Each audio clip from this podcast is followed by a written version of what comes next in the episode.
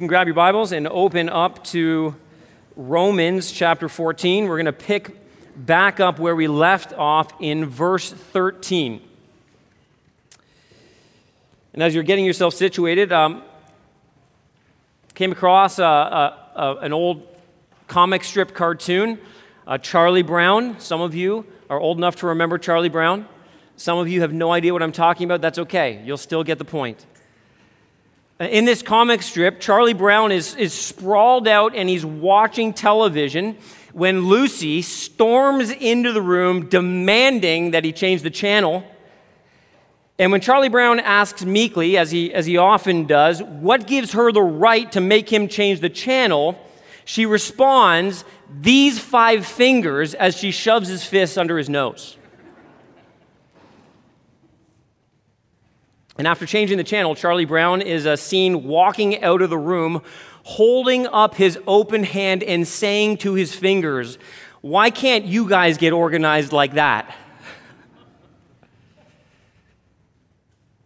Uh, there's power in unity. And specifically, when it comes to the church, when the church is mobilized and organized and unified, the church of Jesus Christ is truly an unstoppable force in this world. And the church is called to fight for unity because it is so precious to God, because it so reflects the gospel, and because it is so essential to the mission. But the reality is, is that the church can very easily and quickly become divided. There are many issues that can divide the church. And there are good reasons for churches to divide, primary reasons, reasons that are of significant doctrinal importance, issues that revolve around the truthfulness of the gospel, very clearly primary issues that if you do not believe, you cannot be saved. But there are lots of what we call secondary issues, issues that are not of primary importance, but can have a dividing effect in the life of the church. And that's what Paul has been dealing with in this chapter of the Bible, in Romans chapter 14. He's been looking at secondary issues that could potentially divide the church, that could destroy the unity of the family of God.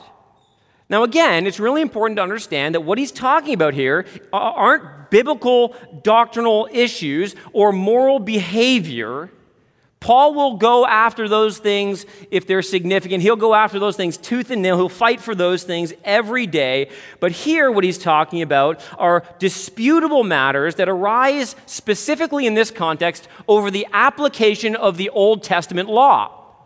How does the, the Old Testament law that we read about in the first five books of the Bible, specifically the books of Leviticus and Deuteronomy, how do they now apply to believers this side of the cross? And in the early church, this is a significant issue. The early church, made up of Jews and Gentiles, they've just entered into a new covenant. And so now they're trying to figure out in this transitional stage in the life of the church how do we understand this Old Testament in light now of what Christ has done in the gospel? And so, what we're dealing with in this specific context these secondary issues, they're primarily in the area of custom and practice. That's really important to understand. Specifically, he talks about food and festivals. Are we allowed to eat certain foods? Must we still um, celebrate certain festivals, certain days of the week? And Paul calls these in the previous section, the first few verses of chapter 14, he calls these opinions, or other translations call it debatable things. Now, there's two groups of people that he's dealing with. He's categorized these, these two people who are kind of going at each other, or potentially going at each other, as strong and weak. Those are not derogatory terms. He's not using those in some kind of condescending way.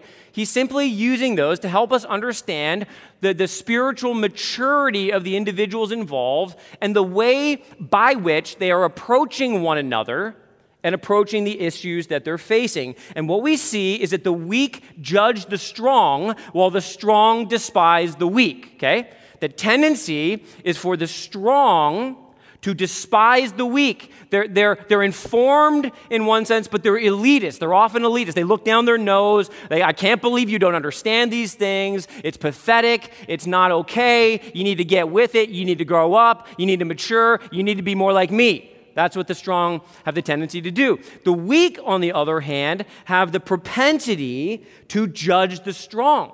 They look at the strong and they think the strong are doing something wrong by what they practice or don't practice, by what they eat or don't eat.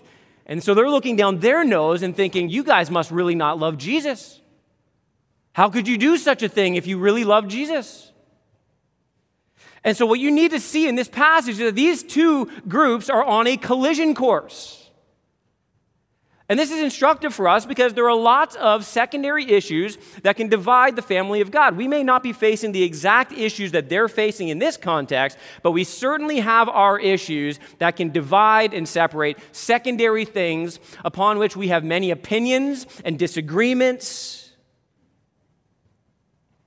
So here's the question How are we going to handle differences that arise over matters of conscience?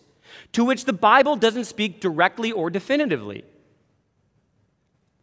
Or even if it does, they're, they're just simply not, not that big of a deal. They're not determinative in terms of somebody's salvation or even their, their spiritual status before God. What's really fascinating in this passage is that Paul's goal isn't to resolve the issues or to argue a particular point of view, even though he has one and he has the right one. His goal is actually much bigger than that. In light of the differing opinions and convictions on secondary issues, how can we worship together without destroying one another? Do you see his point? Paul's point is this How can we, even though we differ, how can we still remain unified in the family of God? Last time we looked at our attitude and how critical that is when we approach one another, when we differ with one another. The attitude, we looked at three different areas, three different areas of our attitudes, or things that can shape our attitudes. Uh, we're all saved by the same gospel, we all serve the same Lord, and we're all going to stand before the same judge. And when we think about those things in relation to one another, that should begin to shape our attitude. But what, what Paul does here is he shifts now towards our actions, how we behave, the things that we do that can either hurt or help the unity in the church of Jesus Christ. And so let's read the text together. He begins in verse 13 saying this Therefore, let us not pass judgment on one another any longer, but rather decide never to put a stumbling block or hindrance in the way of a brother. I know and am persuaded in the Lord Jesus that nothing is unclean in itself, but it is unclean for anyone who thinks it unclean. For if your brother is grieved by what you eat, you are no longer walking in love. By what you eat, do not destroy the one for whom Christ died. So do not let what you regard as good be spoken of as evil. For the kingdom of God is not a matter of eating and drinking, but of righteousness and peace and joy in the Holy Spirit. And whoever thus serves Christ is acceptable to God and approved by men. So then, let us pursue what makes for peace and for mutual upbuilding. Do not, for the sake of food, destroy the work of God. Everything is un- indeed clean, but it is wrong for anyone to make another stumble by what he eats. It is good not to eat meat or drink wine or do anything that causes your brother to stumble. The faith that you have, keep between yourself and God. Blessed is the one who has no reason to pass judgment on himself for what he approves, but whoever has doubts is condemned if he eats, because the eating is not from faith. For whatever does not proceed from faith is sin. I want to walk through this passage by asking four questions. And we're going to kind of use those questions to kind of extract the marrow from this passage four questions to help shape our actions as we fight for unity. Okay, four questions to help shape our actions as we fight for unity. Here's the first question How can my actions create problems? This is a, a, very natural starting place. This is the whole point of what Paul has been dealing with. There are problems that are occurring in the life of the church that are disrupting the unity. And here in verse 13, he tells us the answer to this question. Therefore, let us not pass judgment on one another. He reaches back to the previous section. Let us not pass judgment on one another any longer, but rather decide never to put a stumbling block or a hindrance in the way of a brother. There's a decision that we must make if we want to fight for unity. We must be unwilling to do something that would be a stumbling block, that would cause our brother or sister to, to trip up in their spiritual life, some kind of, of hindrance, a blockade, a barrier that prevents them from becoming who they're supposed to be in Christ Jesus. And the point that he's making here is very simple. Our actions have the potential to hurt one another. And we don't need the Bible to tell us that to know that that's true, right? We all know that experientially. Every one of us knows that our actions have hurt other people, and every one of us has been hurt by the actions of others towards us. Whether it's intentional or unintentional, we've all seen this experientially at some point or some area in our life, and we will continue to see that. But here, what he points out is that the actions of the strong were destroying the consciences of the weak, okay? That's what you need to see. The destruction is not external, it's internal. It's an attack on the conscience of the weak. See, what, is, what does this mean to not hinder your brother or put a stumbling block in front of your brother? Well, here we see that the weak person is the one whose conscience is not properly informed by the gospel, by the word of God. And so what's happening is this weak person is, is unsure. They're, they're vacillating or they're convinced in their mind that something is wrong when really it's not wrong, but, but, but they can't really process why. They can't get themselves out of this mindset. And so their conscience is plaguing them. They couldn't, in good conscience, do what other people seem to do so freely and so easily. To them, they believe it's sin. They believe it's somehow dishonoring to God. And so, so their, their conscience stops them, prohibits them from moving forward. Look down at verse 23. It says, Whoever has doubts is condemned if he eats. This is the issue. He's doubting whether or not he can do something, specifically, eat this meat because the eating is not from faith. In other words, he can't do it believing that it's okay before the Lord. And so here the scriptures say, then don't do it. For whatever does not proceed from faith is sin. You see, what is not sin becomes sin if it is not done in faith. And he's just fleshing this out. For them to eat meat or drink wine or not celebrate certain days is wrong at this time based on what they currently know and believe. And part of what he's saying to the strong, you have to see this. He's speaking to the strong who understand their liberties, who are free to, to do these things. And what he's saying to the strong is be careful that you don't destroy the conscience of the weak. You, you can't just come along to somebody who's weak and impose upon them the things that you know to be right in the Lord. You can't force people to just eat bacon if they don't want to eat bacon, even though they should eat bacon. Amen. Like it would be it would be disastrous to invite a, a brand new, maybe Jewish convert who's been living kosher their entire life to the men's bacon fest ministry. Probably wouldn't be wise like day two after salvation.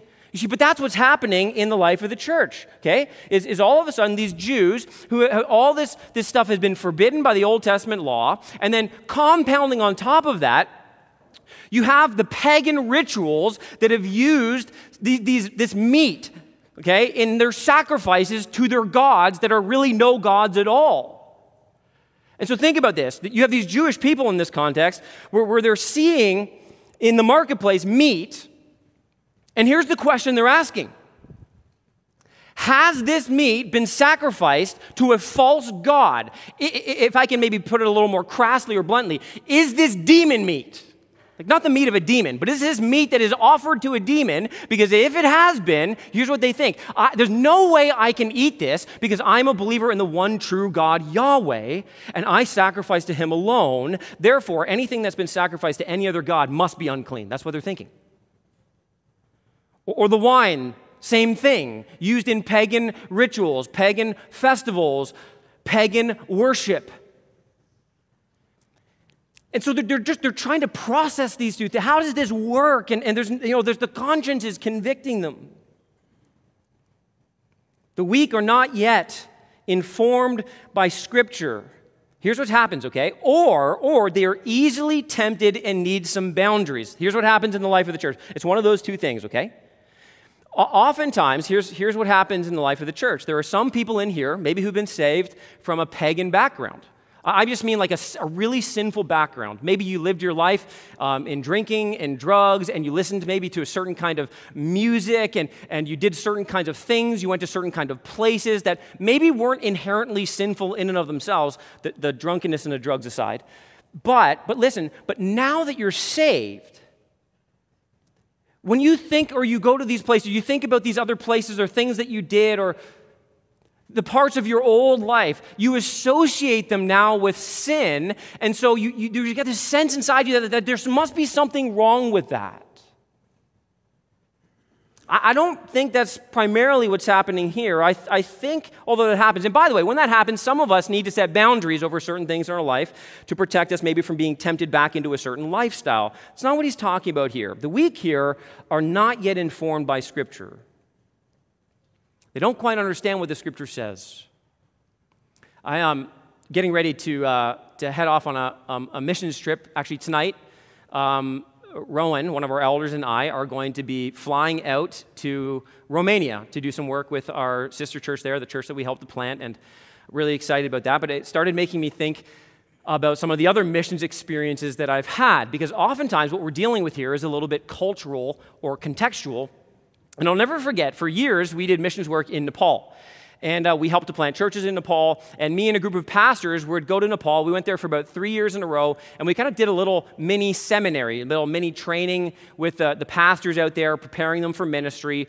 And I'll never forget, we, we used to do Q&As. They, they used to keep us up till the wee hours of the night. They just wanted to pick our brains on every single issue imaginable. And the topic of alcohol came up. And and the question that they were asking was this was like, yeah, what do we do with the Christians in our church who drink alcohol? That was the question. We're like, uh, what do you mean, what do you do with them? like, hug them, love them? I don't know. But we started kind of picking at it a little more. And, and in the, the, context of Nepal, Nepal is a very poor country, very poor country. And most people can't afford alcohol. But what's commonplace in the culture is that you only buy alcohol if you want to get drunk okay? There's no like, it's not like, you know, North America or Europe where, you know, you, know you, you, you have a nice glass of red wine with your meal. You know, you go ladies' night out, little bottle with the ladies, boys go out for a beer and just have, you know, a drink. Nothing like that. You only buy alcohol to get drunk. And what happens in the context is usually the, the, the, women, the men don't work. The women are making this a meager income. Whatever income they bring home, the men grab and they go buy alcohol, they get drunk, and they beat their wife and kids. So, so listen. So when they hear alcohol, you know what they think? Drunken wife beaters. That's it. That's all they hear. And so, so we're listening to this, and we're like, okay, well, okay, well, let's talk about what the Bible says. This is always a good policy, right? When you're trying to understand a good theology, just go to the Word of God. So we said, like, well, what does the Bible say? And here's what the response the, the Bible says you're not allowed to drink alcohol. And so we're like, well, where does it say that? And they opened up to a bunch of passages in Proverbs and Ephesians where it talks about not getting drunk. So, so here's what we did we asked them this question. We're just trying to pick at it a little bit. So, so we asked, does the Bible say you can't drink wine? And their answer was yes. Okay, so we, we picked at it a little bit more. Um, okay, did Jesus drink wine? No. This is their answer. No. We're like, what about the Passover? It was grape juice. oh, okay, did Jesus make wine? You guys know the parable, right? You know the first miracle that Jesus did, made pretty good wine, apparently. Did Jesus make wine? No, no. That's what they said. No, no, no way. So what do we do? That's like, what do we do? Well, we brought him out to the bar later that night and lined up the shots and said, "Now have no, no, no." You know what we did? We very carefully tried to explain to them the scriptures. And we listened, we, we tiptoed around the issue because this was not an issue that was going to be solved overnight. There was something ingrained in the culture and something ingrained in the conscience that we were not going to trample on. We wanted to help them rightly understand and apply the scriptures. But I'm telling you, in people who've been living a particular way, thinking a certain way for so long, the switch doesn't get flipped overnight. And so it requires great patience. And the answer is that we are not to force upon others and violate their conscience. It would be disobedience to God for them. And so Paul treats that very seriously. Here's what you need to see Paul is less concerned about the issue and he's more concerned about the people, okay? He's less concerned about being right on the issue, he's more concerned about showing proper care for the people. And this is what the gospel does. You see, the willful violation of conscience contains in itself the very seeds of destruction. I want you to think about this. The conscience is a very, very important aspect of humanity. God places a conscience in every heart, and the conscience, actually, both in the believer and unbeliever, functions to either accuse us when we're doing something wrong or excuse us of things. Now, let me be very clear the conscience is not perfect, conscience may not be rightly informed. Conscience is, is, is by no stretch of the imagination a perfect guide for our souls. In fact, here's the greatest danger of all the conscience can be seared. The conscience can be seared. You say, how can it be seared? By repeated, willful acts of disobedience. Okay? Your conscience is alive when you're sensitive to the Word of God, when you're sensitive to doing what is right and pleasing to God, and it is informed by the Word of God, it's strengthened by the Word of God, it's bolstered by the Word of God. And some of you in this room, you know this to be true in your own life. Your conscience is actually seared, it's deadened to certain things in your life. You're, you're excusing sin in your life that you know is blatant sin because for so long you have walked in willful disobedience to the Lord. And, and your conscience just becomes deadened and trampled upon. And Paul says, listen, the conscience is so serious. We never, ever want to trample on anyone's conscience because it is a protective measure and a help for them to walk faithfully before the Lord, which is the most important thing of all in the Christian life.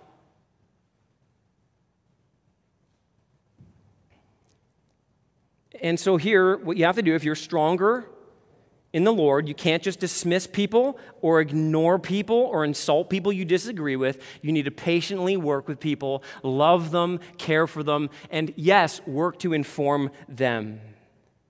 We need to understand how our actions can create problems, but we must also ask this second question What can my actions prevent? These are the problems that are created, but all of our actions have actual consequences. Some of our consequences are things that are produced but here, what we see is that in the believer's life and in the family of God, when we are not focusing on unity and we're fighting over secondary issues, that kind of division prevents some very specific things from happening. And it prevents specifically, listen, the gospel from working itself out in our community. We see this in four ways. I want to show them to you quickly. First is gospel growth. Here's what we prevent we prevent gospel growth. That's all the way back to verse 13 again we put a stumbling block or a hindrance in the way of a brother. Listen, all of this language is supposed to help you understand that the goal of the Christian life is spiritual growth. We, we, our mission statement in our church is lost people saved. Come on, somebody help me out with the middle part. Saved people, what? Come on, matured, matured.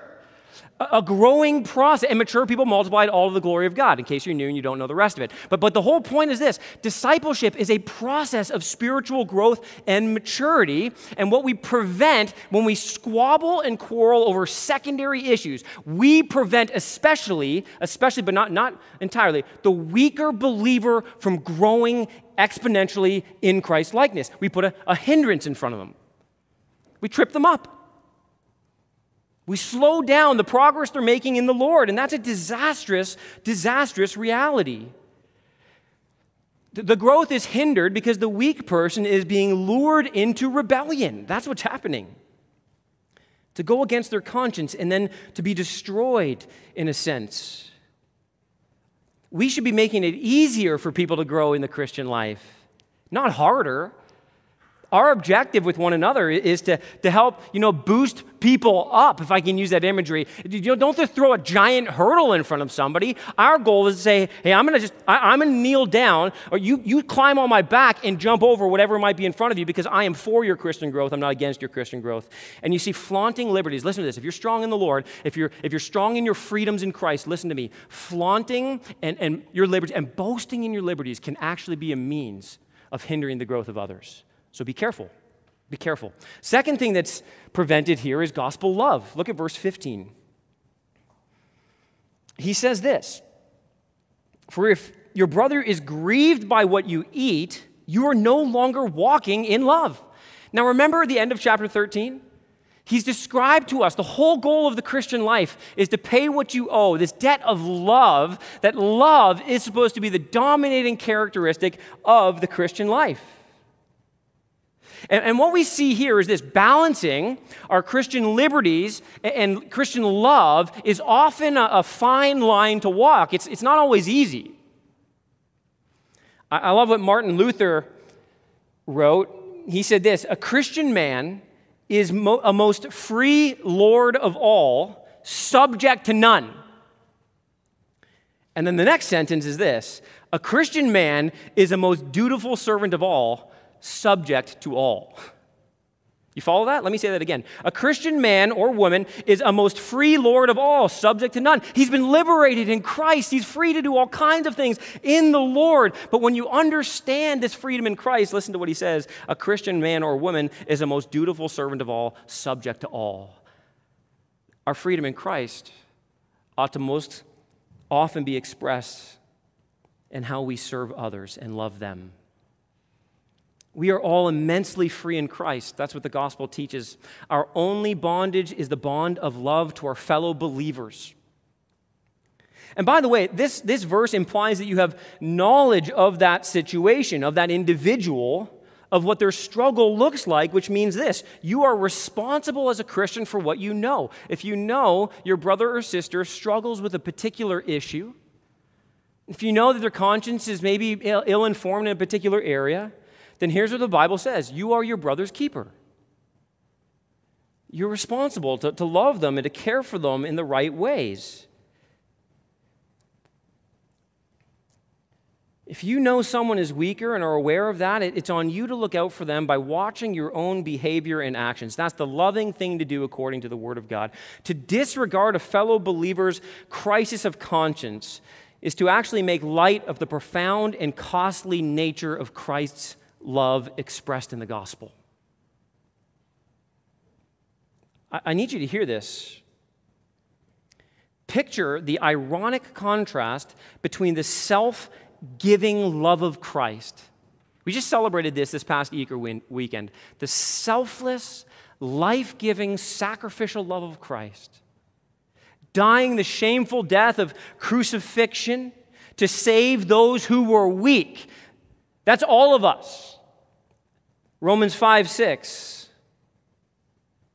And then contrast that with the astonishing selfishness of a strong believer who would flippantly overturn this profound and costly act for the sake of a food or drink preference. It's amazing to consider that, isn't it? The irony, the fact that people can say, Man, I love that Christ died for me when I was weak. I love that Christ gave up everything in order to save me because I was so weak I couldn't save myself. But I don't love the gospel enough to give up certain foods, certain drink, certain preferences, certain opinions in order to serve others who are weak.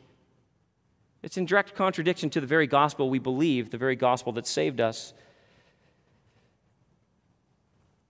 My actions can prevent gospel growth, gospel love, thirdly, gospel witness. Look at verse 16. He says, do, do, do not let what you regard as good, speaking of our Christian liberties, be spoken of as evil. Just before that, he said this You are not walking in love. By what you eat, don't destroy the one for whom Christ died. He's linking this all back to the gospel. I hope you see that.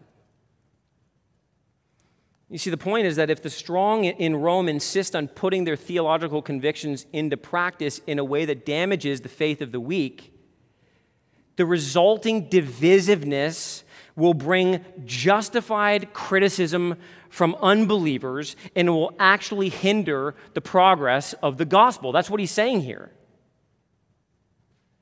Here's what he's, he's doing. He's saying when the world looks in and sees people in the church who care more about themselves and their liberties than they do about their fellow community members, it doesn't display the love of Christ. The gospel that we believe is so good, the liberties that we enjoy in Christ that are so good, will now be looked upon as sources of evil. The world will look in and say, I, I thought they're supposed to be a people of love and kindness and grace and mercy, but what I see is pride and power plays and abuse.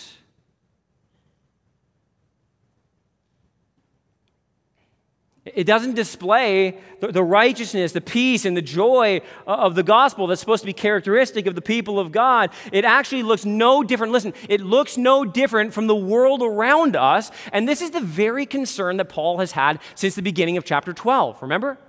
He's appealed to us on the mercies of God to not be conformed to this world, but to be what? Transformed by the renewing of our mind. And what he says is this if the church, listen, if we as a community, if we look no different from the world around us, if what characterizes us in here is selfishness, is quarreling over stupid things, if, if we're, we're, willing to trample on one another in order to be right in arguments and conversations, if we're willing to step on one another so that we look better, what he's saying is that that's what the world does.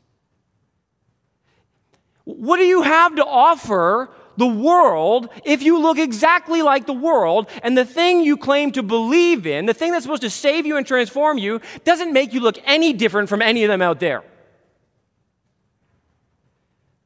So the world will look at the gospel and say, well, what's so good about that?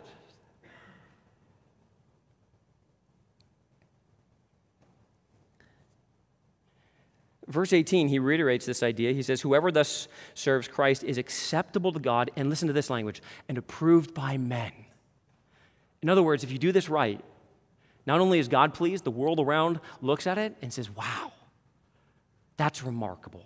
That's honorable. That's love. That's right. Let me say it like this it is not our demonstration of Christian liberty that commends our faith to the world, but our demonstration of Christian love. This is what Jesus said in John 13 35. By this, the world will know that you're my disciples, by how you love one another. This is love, that, that you lay down your life for your friend. Here's what else we prevent through our sinful actions gospel service. Look at verse 19 and 20. He says this, So then let us pursue what makes for peace and for mutual upbuilding. And then verse 20, do not for the sake of food destroy the work of God. I was just listening to that language. That's, that's a remarkable statement. Do not for the sake of food destroy the work of God. You see, the way we act toward one another in these matters can either be a help or a hindrance to God's work among us. The word that Paul uses here for destroy is a different word than he used just previously above. It's the same word that Jesus uses in reference to the temple when he says, Destroy this temple, and in three days I will rebuild it. Make no mistake about it, the body of Christ is described in the New Testament as the temple of the living God. And what Paul says here is that if you are willing to destroy the temple of the living God, be very, very careful.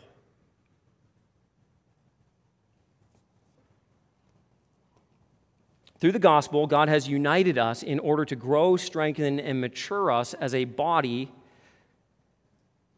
And so the implication is may we never tear down through our greedy selfishness what God is calling us to help build up through our gospel service. Okay, third question here is this What actions then should I practice? What actions then should I, how, how should I respond? What should I do? Well, first, let me just say this. Here's what you're not being asked to do. If you are in the strong category and you uh, understand your freedoms in Christ, you are not being asked to surrender your convictions on secondary issues. That's not what he's saying. Paul doesn't just say, like, okay, you know what? Just pretend like you believe what they believe. Just pretend and, and pretend like you don't have any real convictions on it. That's not what he's saying at all. He's not asking you to pretend, he's not asking you to compromise your convictions. No, look at verse 14. I mean, Paul himself is not afraid to say who's right. He says, I know and am persuaded, and then he drops the trump card, in the Lord Jesus, that nothing is unclean in itself, but it is unclean for anyone who thinks it unclean. I mean, you hear the trump card there? He's like, I'm on team Jesus in this, okay? If you're ever gonna drop a trump card, just throw it down. Well, me and Jesus believe this.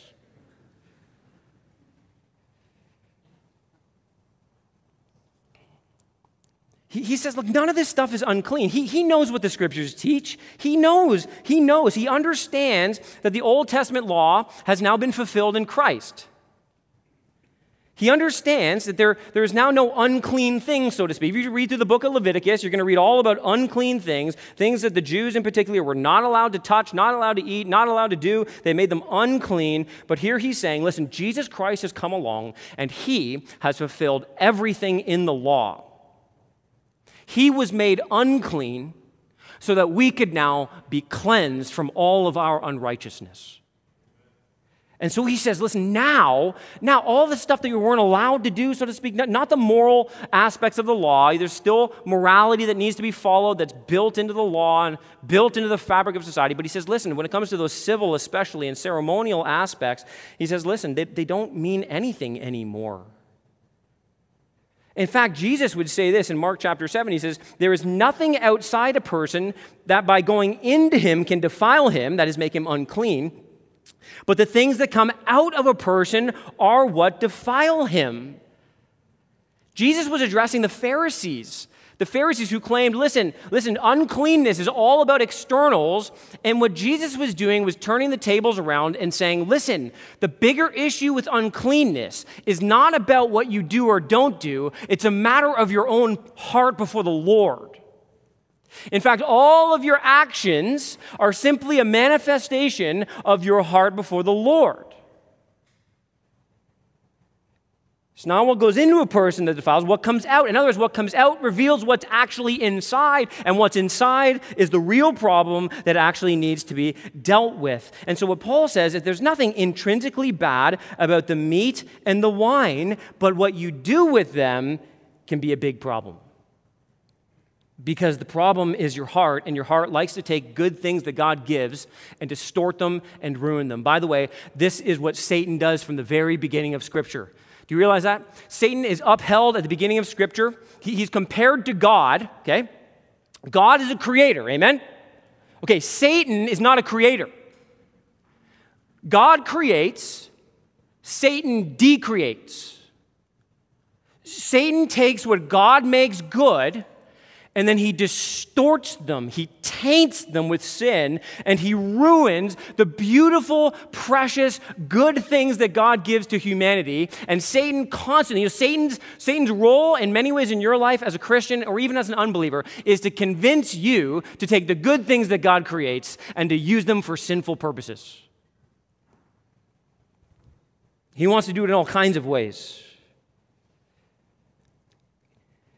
And the principle here is, is simple good things can become bad things when they become abused things or misused things. And what should we do with those things? Maybe we should just get rid of them. If they can lead to something bad, we should obviously just get rid of it, right? Well, let me ask you a couple questions. Is food sin? You can answer. Some of you are like, is this a trick question? is food sin? Is gluttony a sin? Should we abolish food?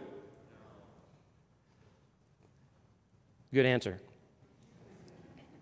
Is alcohol a sin? No. Is abusing it a sin? Yes. Should we abolish alcohol? Some of you are like, yes. so here's what happens. Again, some of us associate some of these things with our sinful past, and we think of them as evil. And I'm not suggesting that some of you shouldn't have boundaries in your life to prevent you from going back to places that have done great damage to you. You should. There's a difference in putting up boundaries in your life to prevent you from going to those places and then imposing them on others and suggesting that if others do some of these things in the right way, that they're also somehow in sin. Our problem is that we can quickly condemn the thing itself when the real problem is what the human heart wants to do with them. And we do this again. We do this with alcohol, we do this with food, we do this with sex, we do this with music, we do this with what, so many things we do this with. I love what Martin Luther said. He, he was so good on, on some of these issues. And he was a man who understood his freedoms. Some of you may not know this, but he actually had a little brewery in his basement. He said this Do not think that abuses are eliminated by destroying the object that is abused. Men can go wrong with wine and women. Should we abolish women? It's what we do with what listen, what we do with good things that can make them bad. And look what he says in verse 22. Remember, we're talking about our actions, how we should respond. It says this the faith that you have, keep between yourself and God. You know what you should do? If you have freedom in Christ and you know that there are people around you who don't share that same freedom, don't quite understand it yet, here's what he says you get to do keep it between yourself and God. He says, you don't have to get rid of it. You don't have to stop doing it. You can do it before the Lord. In, in others, listen, do it in the privacy of your own home. Do it with other like minded Christians who hold the same conviction. So long as it's not actually sin and it's a Christian liberty that's legitimate, go ahead and do it before the Lord. Blessed is the one who has no reason to pass judgment on himself for what he approves. Like, you're fine, is what he says. You're totally fine. You don't need to be condemned in your conscience for doing things you know you're free in Christ to do. You don't have to change your convictions on these secondary matters. You don't have to change how you do this. Do it to the glory of God. But you are, listen, you are to change your approach. That's what you can't miss. You are to change your actions. You can't impose this on other persons. You must inform other people, but you can't press it upon them. You can't force them and make them do something they're not comfortable doing. You can't insist that they do what you have freedom to do if their conscience won't allow it. That is sin for you, and it's sin for them. He's not saying that your liberties are a sin. He's saying you need to choose at times to abstain even from what is not sin. You can do it in the presence of your own home, but you may, you may have to abstain in other places at other times. And his teaching here is situational. That's what's so helpful here. Look at verse 21. It is good not to eat meat or drink wine or do anything that causes your brother to stumble if you're in the presence of that brother. That's the situation. Don't do it. Don't even think about it.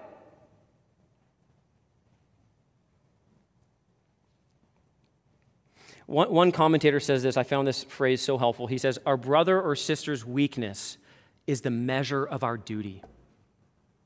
Our brother or sister's weakness is the measure of our duty. That's so good. That's how we are supposed to respond. Listen, no bragging about your liberties, no flaunting, no boasting in your liberties, and certainly, listen, certainly not trying to harm other people with, liber- you know, with your liberties. You walk around like, mmm, bacon, isn't it bacon good? Maybe, yeah, I know you don't like it. I know you're not comfortable with it, but I'm just going to sit here, nah, nah, nah, just full bacon sandwich.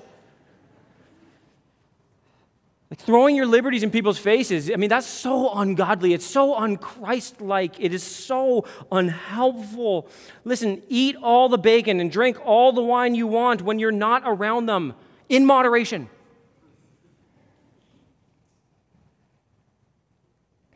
That's not hypocritical, that's biblical. Okay, lastly, what can my actions produce? These are the good things that can flow out of the right actions in the believer. And we're going to end on this. The strong abstaining for the sake of the weak, listen, has the potential to produce some remarkable results and blessings. And our actions, I want to just pull out four things quickly. The first thing our actions can produce is this the evidence of God's gospel. It actually proves that we have truly understood and believed and been transformed by the gospel of Jesus Christ. In verse 15, Paul says, For if your brother is grieved by what you eat, you are no longer walking in love. In other words, if you know this and you respond appropriately, you are walking in love and you're proving that you understand the gospel.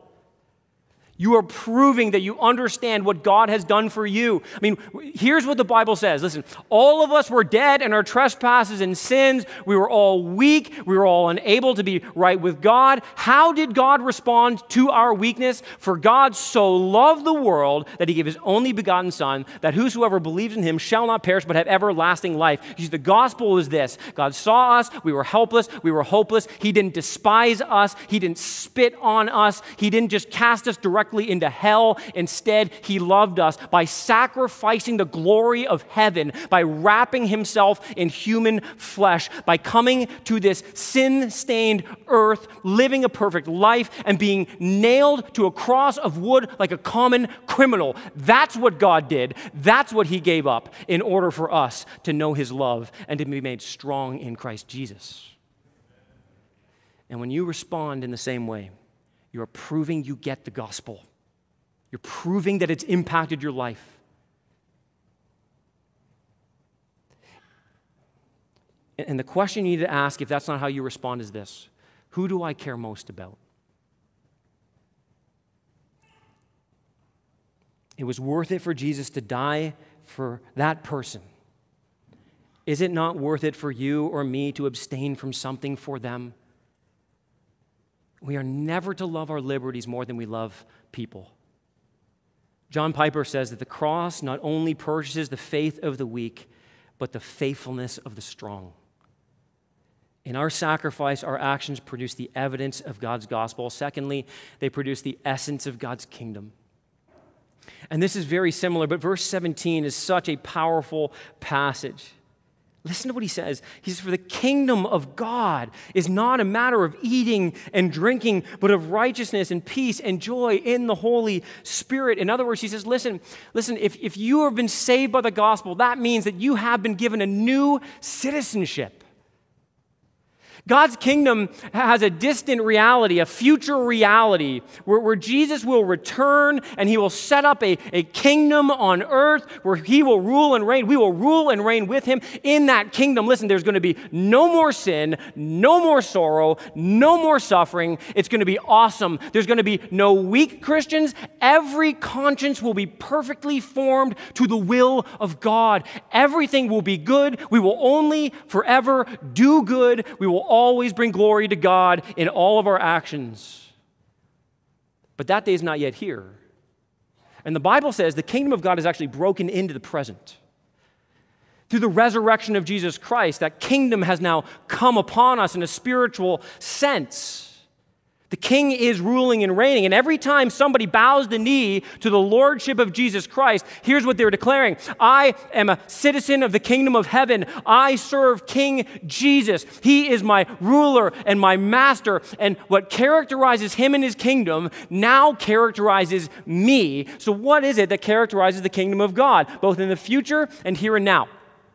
Righteousness. We have been made righteous. We have been washed and cleansed from all of our sin. We have been restored into a right relationship with God. All of our sin has been dealt with in full on the cross. And the best, I, t- I chatted with somebody last week and they told me they never heard this. They, have grown up in the church, they've, they've heard the gospel, and they're, they're still wrestling with shame and guilt. And they know Jesus died for their sin. They, they know that he paid for the sin, but they still wrestle with this guilt. And I, and I, and I, and I looked at this person, and I said, I said, but do you understand? You don't need to feel shame and guilt over your past sin. You can rejoice that not only has your sin been cast as far as the east is from the west, but God has actually given you, He's given and credited to your account the perfect, righteous, life of Jesus Christ. The very perfection you need to stand in the presence of God for all eternity is yours by grace through faith in Christ. And she looked at me and she said this. She's like, I never heard that before. She's like, I, I, I never heard that before. And you need to understand something. Listen, the kingdom of God is about the righteousness that Jesus gives to you that you can never earn. And as a result, listen, you live out a righteous life because his power is now at work within you. So you do things that are now pleasing him, not perfectly. That day again, that's coming. But your life is now characterized by that very righteousness of Jesus Christ. Secondly, peace. The kingdom of heaven is characterized by peace. We, we have been given peace through the blood of Jesus. Peace with God, where there was once enmity and war and hostility, where once we were rebels, now through the cross we have received peace. And, Christian, listen, if you have received peace with God, you now live that peace out in the community of faith. And joy Man, a joy that's been given to us because, listen, we know our sins are forgiven. We know we've been given life eternal. We have a hope that's not in this world. And that means this that our hope is not in our circumstances, it's not in how good or bad our day was. Our hope is in what Jesus has done for us. One author says this He says, The kingdom of God is not operative in your life if your rights are so important to you that you are willing to separate from a brother who does not agree with you. The fact is, the man who feels he must demonstrate his emancipation on every possible occasion is a slave in spite of his apparent freedom. For the need to prove his liberty has become a tyranny. Put that in your metaphorical pipe and smoke it. Or literal pipe freedom, freedom in Christ. Listen, whether we are strong or weak, we are to live as citizens of the kingdom of God, focusing not on the externals, but on the elements of eternity, righteousness, peace, and joy that are infused in us and through us by the power of the Holy Spirit. When you abstain for the sake of another person, you are showing that your joy, your peace, and your righteousness is found in Him and Him alone. Next, the edification of God's people. Verse 19 he says this So then, let us pursue what makes for peace, and listen to this language, and for mutual upbuilding. We are showing ourselves to be servants of Christ. And this theological principle is worked out in community. Paul's authority as an apostle was as an apostle was for the building up of the church. He talks about this in Ephesians chapter 4. And the key ingredient in all of this is love. Everything he did was to strengthen the church. And with that kind of heartbeat for the church, it's no wonder that Paul wanted the believers in Rome to make every effort to do what leads to peace, to the mutual edification of the family of God. Not a false peace, but seeking to build each other up, to inform the conscience, to care for one another. And in doing so, we win the weak. Paul has the goal not to win the argument, his goal is to win the brother and strengthen his faith and strengthen their conscience. With a balanced and gentle approach, patient teaching, the weak can become strong. And don't miss this, church. If you are a follower of Christ, you actually have been given by God a responsibility to build others up. This is mutual to make disciples, to serve one another, to be a part of the community of faith, the family of God. You are called not to be a consumer, but to be a contributor. And lastly, our actions can produce the evangelism of God's world. Again, verse 16 and verse 18, let me just reiterate what he says here in verse 18. Whoever thus serves Christ is acceptable to God and approved by men. You see, we have the potential to win more than just a weak here, church. This is why this is so critical. The unselfish character of our actions will be attractive to unbelievers. And Paul knew this in his ministry. Listen to what he said this in, in 1 Corinthians 9. He said, to the, to the Jew, I became a Jew to win the Jew. He goes on to say, To the weak I became weak, that I might win the weak. I have become, he says, all things to all people, that by all means I might save some. I do it all for the sake of the gospel, that I may share with them in its blessings. This is it, loved ones. And Christians can lose sight of the mission, and we can become inwardly focused on who is right about points of doctrine or points of practice, and we can not agree to disagree. We can just agree, disagree. But it takes looking past disputable matters and focusing afresh on the person and work of Christ and on being reminded of his great commission to take the gospel into all the world that allows the church to now hold disputable matters lightly, to say these things aren't that big of a deal. We've got bigger fish to catch.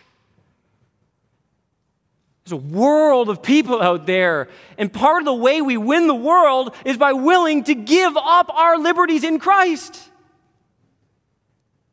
Paul's like, I'll give up anything I'm allowed to do. I'm free in Christ. I'll give it all up so that I might win some because the eternal reality of the souls of people is far greater than the temporal pleasures of this world. Who cares about what I can enjoy here and now if I can win people into the enjoyment of God's presence for all eternity? Do you see? Do you see how radical this is and how important it is that we have the mission right before our eyes? This is not compromise, church, it's sacrifice. And this is what Jesus did for us. He never forsook his deity. He forsook his privilege, never forsook the truth, only his rights. Why? So that he might win us to himself. And if Jesus is our everything, we must be willing to give up anything, not only to follow him, but to win the world to him. There is much at stake when it comes to our actions toward one another. My final encouragement for us, for my own heart, is this stop judging one another's convictions, start judging your own conduct. Love Christ's body, both weak and strong, in the same way that Christ has loved you. And in so doing, you are serving Christ and are acceptable to God. And in the end, that's all that matters. 1 Corinthians 10 31. For whether you eat or drink or don't, do all to the glory of God. That is what we must be about in all of life through all our actions, we live for the praise of His glorious grace.